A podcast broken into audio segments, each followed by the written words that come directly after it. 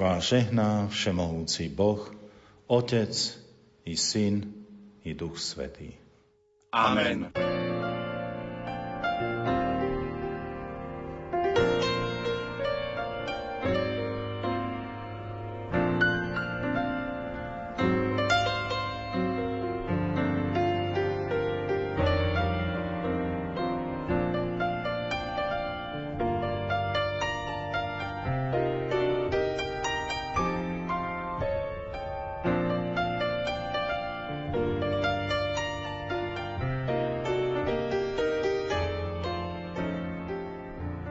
Indiánov a ich príbehy využíva aj vo svojej literárnej tvorbe.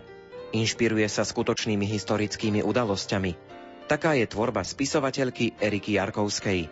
Viac povieme v nasledujúcich minútach v relácii Literárna kaviareň. Z Banskej Bystrice pozdravujú hudobná dramaturgička Diana Rauchová, majster zvuku Marek Rimóci a redaktor Ondrej Rosík.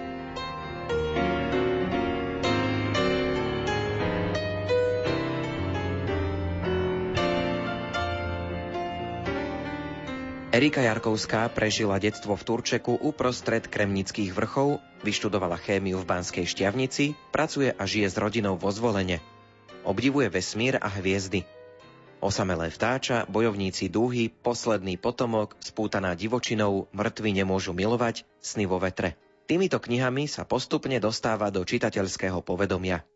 Do čitateľského povedomia sa postupne dostávate od roku 2011, ako sa to začalo? Kedy ste si uvedomili, že potrebujete niečo napísať, že máte v sebe také nejaké sklony a prečo ste vôbec začali písať? No ono sa to začalo už skôr, už v tom mojom dievčenskom veku, kedy som si povedala, že by som chcela napísať nejakú knihu a z takého žánru, ktoré som v tom čase čítala. Mal to byť western alebo nejaká detektívka alebo sci-fi. To boli proste žánre, ktoré ma už ako 14-15 ročnú veľmi zaujímali. Takže to písanie v tej mojej hlave zrelo už veľmi dávno dávno, ako 18-ročná som teda aj začala písať ten jeden žáner, teda ten western, ktorému som v podstate ostala verná doteraz, ale naozaj s veľkými prestávkami som písala, potom už prišli iné starosti, škola, maturity, potom som sa vydala, deti, všetko možné, takže som nie že zanevrela, ale mala som iné starosti. No a až v tom roku 2009-10 som sa pustila do prepisovania tej prvotiny, len tak zo srandy, že čo z toho bude, no a nakoniec ma to chytilo tak, že teda píšem stále. Vy sa venujete neprebádanej na Slovensku oblasti, venujete sa kultúre a histórii Severnej Ameriky a Indianom. Prečo práve táto téma, keď vravíte, že ste pôvodne chceli písať aj tie detektívky? No ostala som verná tomu žánru práve z toho dôvodu, že na Slovensku bol málo známy a málo propagovaný. A na Slovensku sme poznali naozaj len knihy Karla Maja, alebo Fenimora Coopera, alebo proste Zangrej a tak ďalej. Mám pocit, že to bolo skreslený obraz tej pravdivosti tej histórie alebo tých Indianov. Troška boli takí prikreslený. Ja teraz, keď sa treba pozerám na Vinetu a na to staré spracovanie, ale aj na to novšie, tak stále tam proste vidím chyby a nedostatky a nie je to podľa mňa to, čo to v skutočnosti teda bolo a čo sa tam v skutočnosti odohrávalo. Takže z tohto dôvodu som ostala verná práve tomuto žánru, aj keď neviem, do budúcna nevylučujem, že možno preskočím aj na nejaký iný.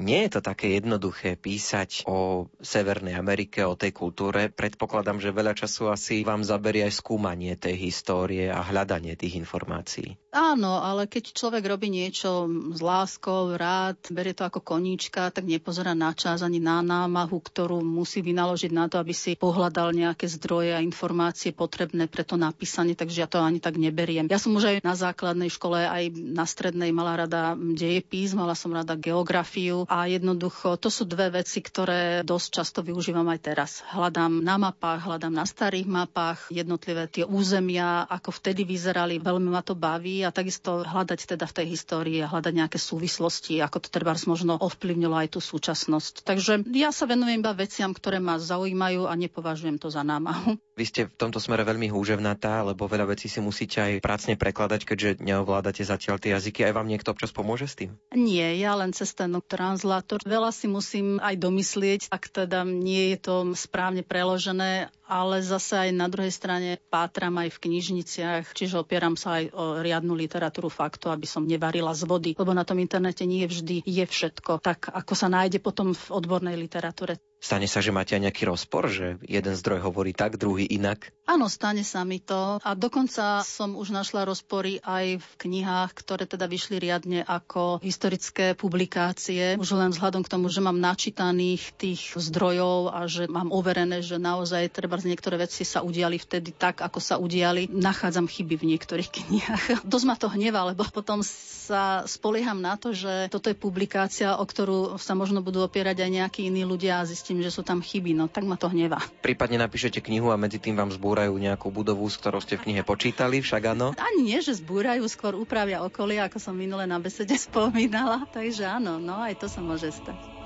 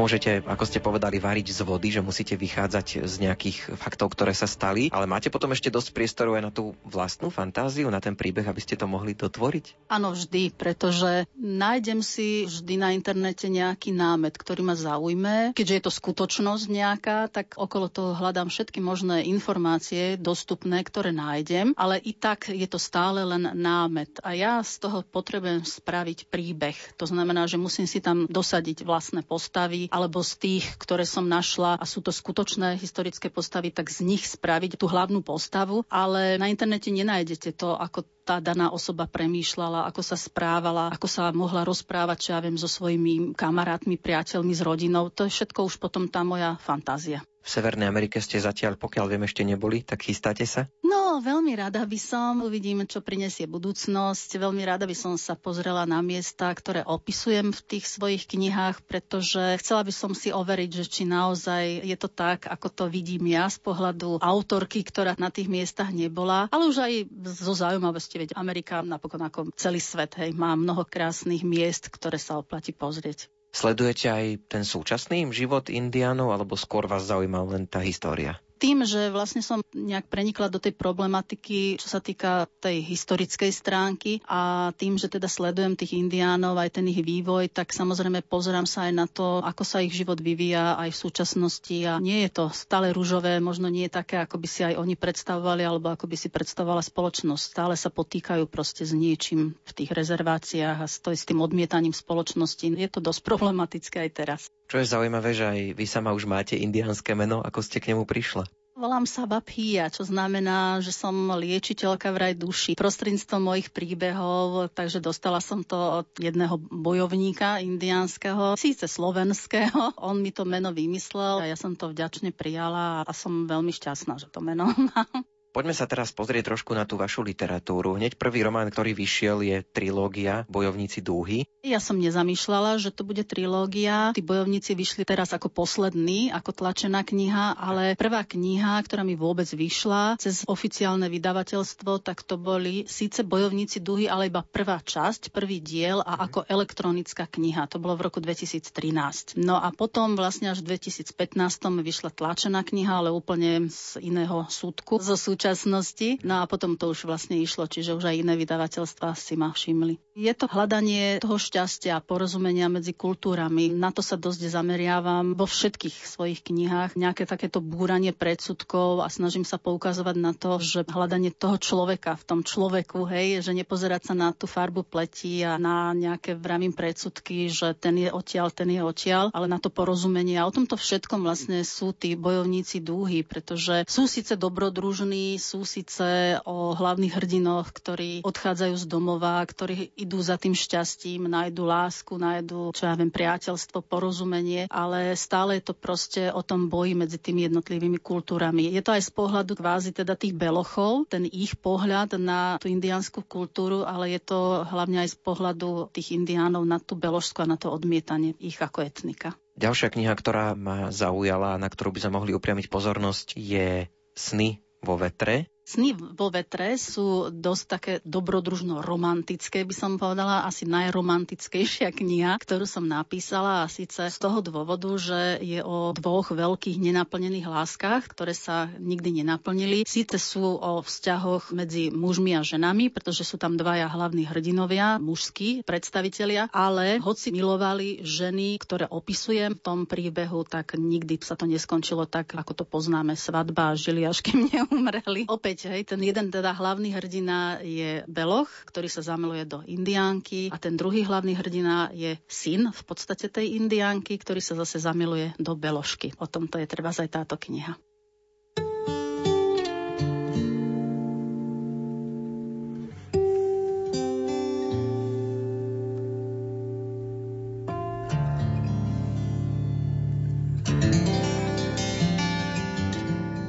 Prečítame si úryvok z knihy Spútaná divočinou. Ukážku interpretuje Adriana Ganžalová.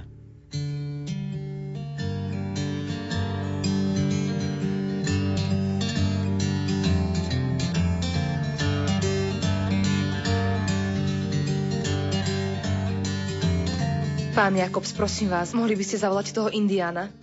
Súrne s ním potrebujem hovoriť. Požiadala lekára, keď otvoril. Cítila, ako jej zrumenili líca.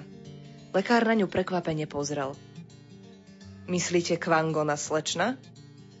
Spýtal sa a ona si uvedomila, že je to poprvý raz, čo počuje, ako sa neznámy volá. Nevedela naisto, či je to tak, ale prikývla. Ale ten tu nie je. Pokrútil hlavou lekár a skúmavo sa na ňu zadíval. Je niekde v pevnosti? Vyzvedala. Mimovoľne sa poobzerala po priestranstve. Myslím, že nie je slečna Mekkejová. Prečo si to myslíte? Lebo keby sa bol vrátil, naisto by teraz sedel pri svojej žene, ale tá polihuje na lavici v mojej izbe, stoná od bolesti a nik iný okrem mňa pri nej nie je. Lavinia sa zamračila. Teda odišiel, Lesla a sklamanie sa jej premietlo aj na tvári. Áno, ešte včera večer len čo sa ubezpečil, že sa postarám o jeho ženu. Vraj musí niečo vybaviť, ale že sa vráti hneď, ako to bude možné. Pán Jakobs, chcete povedať, že, že ten indián nebol v noci v pevnosti? Ste si tým istí? Nemýlite sa? Vytreštila neveriacky oči. Slečna Mekejová, pri všetkej úcte prepáčte, ale zatiaľ ešte viem, čo hovorím, ohradil sa dotknuto lekár. Och, ospravedlňujem sa za svoju prostérekosť, pán Jakobs. Nechcela som vás uraziť, iba mi, iba mi to pripadá byť divné. Zdalo sa mi totiž, že, že som ho v noci zazrela cez okno. Viete, nemohla som spať a tak som vysvetľovala hľadajúc slova. Líca jej blčali ako v ohni. Mala pocit, že lekár už musel prísť na to, ako si vymýšľa. Napriek tomu ešte vyslovila domnienku, ktorej ani sama neverila. Možno sa vrátil neskoro a nechcel vás zrušiť. Možno Predsa len strávil noc v pevnosti, len ste o tom nevedeli. Lekár prižmuril oči, dotknuto poznamenal. Už som vám povedal, že keby tu ten indián bol, sedel by pri svojej žene. A verte mi, vôbec by nebral ohľad na to, či ma zobudí alebo nie, aj keby sa vrátil nad ránom. Mali sme čo robiť, aby sme tú ženu utíšili a prehovorili, aby sa nechala ošetriť. Až keď jej Kvangon dohovoril, až vtedy sa ako tak upokojila. Ale aj tak ho stále vyzerá, obracia sa k dverám a opakuje jeho meno. Tak dobre, pán Jakobs, nehnevajte sa, že som vás obťažovala, povedala sklamane Lavínia a pobrala sa na odchod. Mám vám dať vedieť, keď sa Kvangon vráti? Zavolal za ňou lekár. Nie, nie je to potrebné, zahundrala.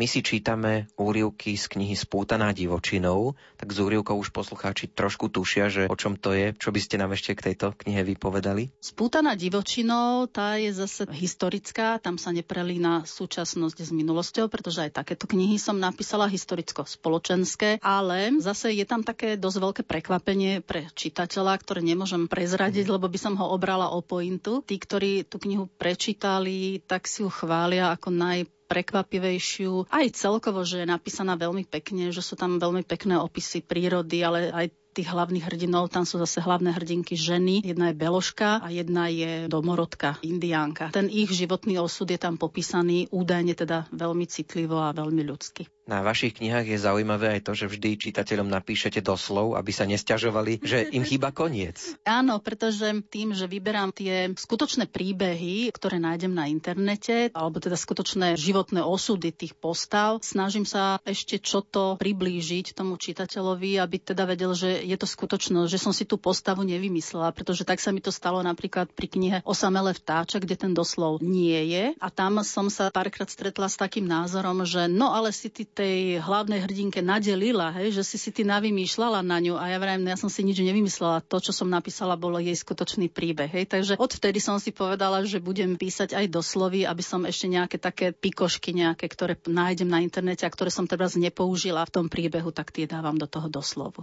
Pristavil by som sa teraz pri knihe Mŕtvi milovať nemôžu. To ste napísali ako takú možno trošku provokáciu pre vydavateľov, ktorí nie a nie vydať tie knihy, ten žáner, ktorý ste pôvodne preferovali o kultúre Severnej Ameriky, o indiánoch. Tak ako to bolo v prípade tejto knihy? Bolo to tak, že skôr to bola taká provokácia moja vlastná. Som sa tak vyhecovala vzhľadom k tomu, že tí bojovníci už boli napísaní, bolo napísané už aj to osamele vtáča ako štvrtá kniha, ale stále teda som bola odmietaná zo strany vydavateľov, že aby som teda napísala niečo zo súčasnosti pre ženy, niečo o láske, o vzťahoch, čo som samozrejme písať nechcela. Ale keď mi to už bolo toľko odporúčané, tak som si povedala a skúsim, vyskúšam, uvidím, čo to spraví a tak to vlastne vzniklo. Čiže nebolo to na objednanie objednávku nejakého vydavateľstva. To som sa len ja tak hecla sama vnútorne a povedala som si, idem to vyskúšať, či by som to vedela. A údajne je to dobrá kniha. Nechcem to chváliť, lebo ja mám rada všetky svoje knihy. Asi je to tak, že ten žáner, ktorému sa vy venujete, vydavatelia považujú za okrajový a nechcú to vydávať. Považujú ho za menšinový, to znamená menej možno komerčný, menej úspešnejší. Ja píšem to, čo ma baví, to, čo by som si sama rada prečítala. Je veľa čitateľov, ktorí už teda začínajú si zvykať aj na tie moje knihy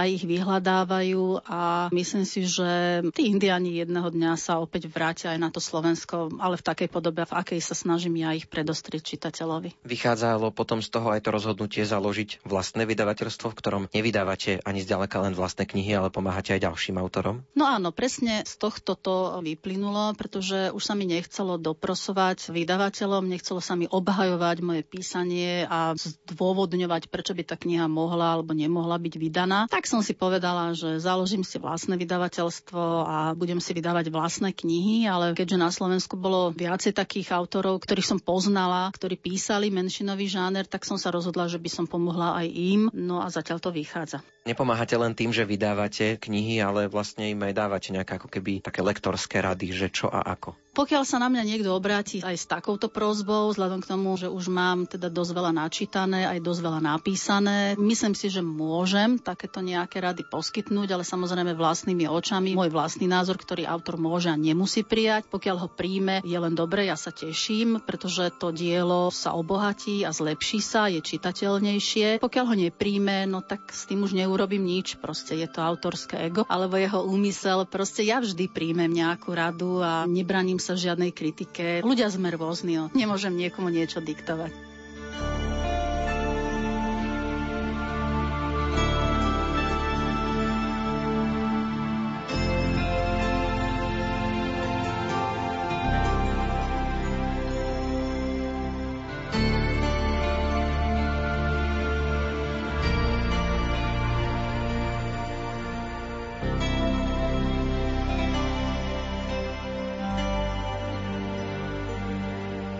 Všetku lásku, akej bola schopná, upriamila na malého Rejna. Rástol ako z vody. Mala na pamäti Fergalové slova, že nemal ešte ani 5 mesiacov, keď ho jeho matka začiatkom júna nechala na starosť Bojzverdovi a preto jeho narodeniny určili na 15. januára.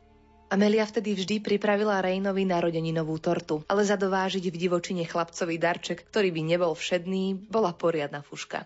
Lavinia vymýšľala niečo výnimočné, čím by ho prekvapila. Zväčša to boli veci pochádzajúce z Číny, ktoré lekár Jakob na jej žiadosť nechal priviesť niektorou z lodí. Raz to bol nový oblek, inokedy mandarínska čapica, maľované obrázky či napodobenina meča. A vždy sa popri Rejnovi ušiel darček aj jej, ako pozornosť od Jakobsa. Pobadala však, že Rejn spomedzi všetkých darčekov najviac pozornosti venuje knihám. Zadovážili mu preto obrázkové publikácie.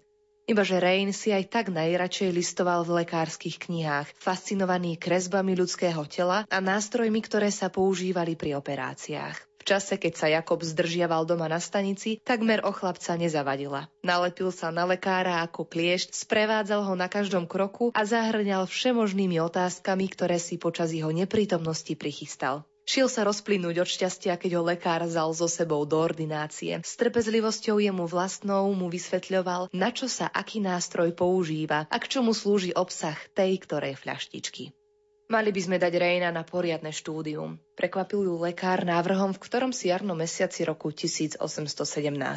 O Rejnovo základné vzdelanie sa dovtedy starala sama a hoci si bola vedomá, že mu to do budúcnosti nepostačí, poznámka ju zaskočila. Na štúdium? Veď má iba 8 rokov. Zhrozila sa, lebo Rain bol podľa nej na štúdia primladý, no najmä sa hrozila predstavy, že by sa s ním mala rozlúčiť na dlhý čas. Ak by mu totiž mala dopriať vzdelanie, ako sa patrí, musela by ho poslať do St. Louis alebo až do New Yorku. Znamenalo to nevidieť ho celé roky.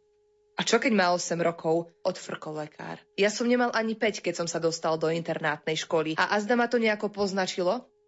Jakob v mladom veku osirel a kvôli finančným ťažkostiam matky sa ocitol v škole Coutcray, určenej pre deti zo strádajúcich rodín z celého Westminsteru. Napokon tam absolvoval lekárskú vedu. Osud ho zavial do Ameriky, kde pôsobil najprv v New Yorku a potom sa nechal nájsť do služieb spoločnosti Hudsonovho zálivu a neskôr do služieb Astorovej kožušinovej spoločnosti. Aj keď tvrdil, že ho odlúčenie od rodiny nepoznačilo, Lavinia bola iného názoru. Jakobs bol podľa nej uzavretý, málo spoločenský a svojou prácou maximálne pohltený. A čo ak sa mu niečo stane? Niekde ďaleko od nás, vyhrkla, chytajúca každej možnosti, ktorá by zabránila Williamovi poslať Rejna na štúdia. Čo by sa mu asi tak mohlo stať? Čo má prísť príde, aj keby si tomu akokoľvek chcela zabrániť. Vyhrkol lekár podráždene, ale rýchlo sa spametal a v zápäti miernejšie pokračoval. Rain je chlapec a s chlapcov majú vyrásť muži, ako sa patrí. Nemôžeš ho do nekonečna rozmaznávať ani priveľmi ochraňovať. Musíš ho nechať, nech sa so všetkým popasuje. Zoznámi, nech okúsi hoci aj nebezpečenstvo. Musí rozprestrieť krídla a naučiť sa lietať. Lavinia sa v duchu búrila proti tej vyhlásenej mužskej slobode, ktorá bola ženám nedostupná a voči ktorej boli všetky bezmocné. Nutila mužov plaviť sa po moriach, túlať sa po neznámych cestách, objavovať nové svety a obzory, rozprestierať krídla a lietať tak, ako o tom hovoril William a ako to robil aj jej otec a dozaista aj Kvangon.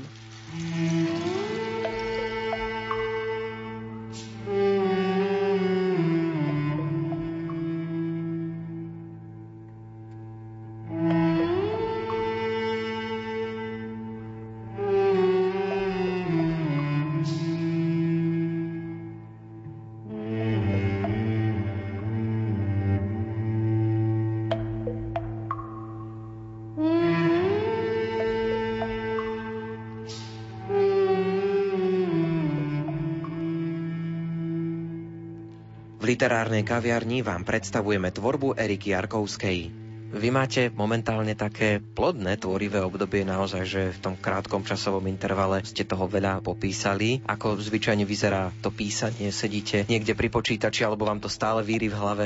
Je to stále víri, aj keď teda nepíšem a niekedy, keď mám písať, tak mi potom už nevíri nič v hlave, aj to sa stane. Musím si nájsť čas, vzhľadom k tomu, že podnikám s manželom, máme firmu, ktorá nás živí, no a to vydavateľstvo je zatiaľ taký okrajový koníček, ktorý síce prináša peniaze, ale nie natoľko, aby uživilo dvoch ľudí. Keď chcem písať, tak si musím nájsť čas, to znamená, musím zostať doma najnovšie. Napríklad včera som bola doma a písala som celý deň. Pomedzi to som aj navarila, upratala, všetko možné urobila, ale musím mať ten pokoj, musím mať priestor a, a dosť času. Proste už neviem písať tak, len že úchytkom kde si, lebo ja sa musím na to písanie sústrediť. Času asi nemáte veľa, ale keď už si ten čas nájdete, čo si rada prečítate? Aké v žánre, možno akých spisovateľov? Ja čítam v podstate všetko, čo ma zaujme. Akurát sa stále bránim žánru fantasy. Jednoducho ma to zatiaľ nejak neláka, možno na moju škodu, ale toto je asi jediný žáner, teda, ktorý nečítam. Ináč čítam v podstate všetko a naozaj už po prvých stranách, ak ma kniha zaujme, tak ju prečítam dokonca, ak ma nezaujme, tak ju odložím. Naozaj nemám čas nad knihou, ktorá mi nič nedá alebo ktorá ma absolútne nezaujme. Na čo sa môžu vaši čitatelia alebo aj noví čitatelia, ktorí vás možno práve aj teraz objavili, tešiť, čo najbližšie vyjde alebo k čomu sa dá aktuálne možno dostať, aké sú tie plány do budúcnosti? V Lani som dokončila jeden príbeh, ktorý vydám tohto roku v oktobri. Bude sa volať Ľaliové deti. Je to opäť z prostredia Kanady, z provincie Saskatchewan a Manitoba. Je to o deťoch, ktoré prešli takouto násilnou asimiláciou v tých indianských internátnych školách. A je to aj o tom, aký vplyv to vlastne na nich zanechalo tá prevýchova, pretože tie deti tam trpeli, boli bité, týrané, zneužívané, hladné, smedné, všetko možné. Boli otrhnuté od rodín. To ma proste tak zaujalo na tom, že aký vplyv to malo na nich ako už na dospelých jedincov, pretože tá škola im pomohla jedine vtedy, keď teda boli deti. Ako náhle dovršili 15 rokov, teda tú základnú školu, tak boli vrátení do tých osád, kde sa opäť vracali k rodičom, ktorí nemali prácu alebo boli alkoholici. Nijako sa nezačlenili do spoločnosti, dokonca tým, že prežili v detstve tie traumy, z mnohých sa opäť stali alkoholici alebo duševne poznačení ľudia a tak ďalej. Čiže toto ma zaujala, o tom to bude príbeh Ľaliové deti. Máte veľa aktivít, práca, písanie. Ako to vníma vaše najbližšie okolie, rodina, deti? Čítajú aj oni vaše diela? Čítajú, oni si už na to zvykli, že píšem úplne v pohode, mám porozumenie ako u partnera, tak u detí. Deti už mám veľké samostatné, takže tých sa nepýtam, či môžem písať. No a tak s manželom máme takú dohodu, že pokiaľ je menej práce vo firme, tak píšem. U detí je nejaká pravdepodobnosť, že by raz začali písať? Vidíte u nich také sklony? Nevšimla som si, takže neviem, asi nie skôr. Oni sa uberajú skôr tou umeleckou takou inou. Jedna je dizajnerka, jedna je fotografka, takže sú umelkyne, ale takým iným smerom. Ale človek nikdy nevie, veď ja som tiež začala písať, keď som mala 45. Majú ešte čas. Počúvali ste literárnu kaviareň, v ktorej sme vám predstavili dielo súčasnej autorky Eriky Jarkovskej. Za pozornosť vám ďakujú hudobná dramaturgička Diana Rauchová, majster zvuku Marek Rimóci a redaktor Ondrej Rosík. Do počutia. Tak leď, tvoj sokol čapku sníma, no tak leď. Ne bez nás, ale s nima. A hleď, ak nikda nezaslechneš výstřel poslední, jen vítr z hor a zvony polední tak běž. Ne, neublížíš mouše, no tak běž. Tvůj vlk už řemen kouše a jako bys už věděl, že si jenom chvíli tu střeš ulitu a chraň tě manitu. Joj bože, bože, joj bože, bože, devla. Sedmkrát má v ní perutí Bože, Bože, oj Bože, Bože, devlá, devlá, uletím s tebou bez hnutí, tak plav. Jak divoká je strouha, no tak plav. Háček z huby čouhá, řve splav, ať dlouho nečeká tě tvoje mladá skvav. A chraň tě Bůh a taky svatý duch. Joj Bože, Bože, oj Bože, Bože, devla. Sedmkrát má v ní perutí. Oj Bože, Bože, oj Bože, Bože,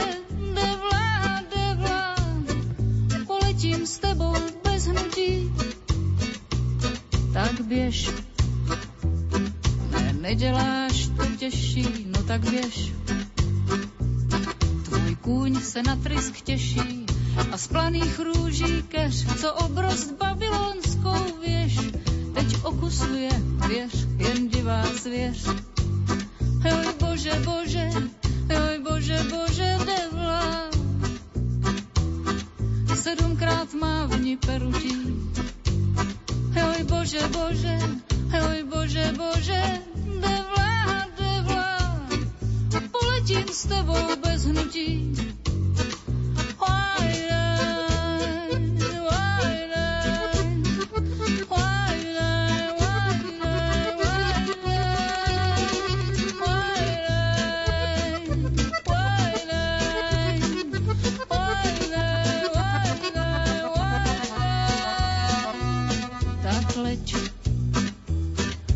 Sokol čapku snímá, no tak leď.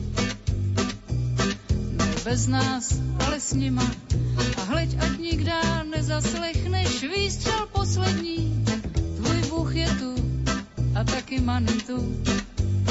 Oj bože, bože, oj bože, bože, devla. Sedmkrát má v ní peručí.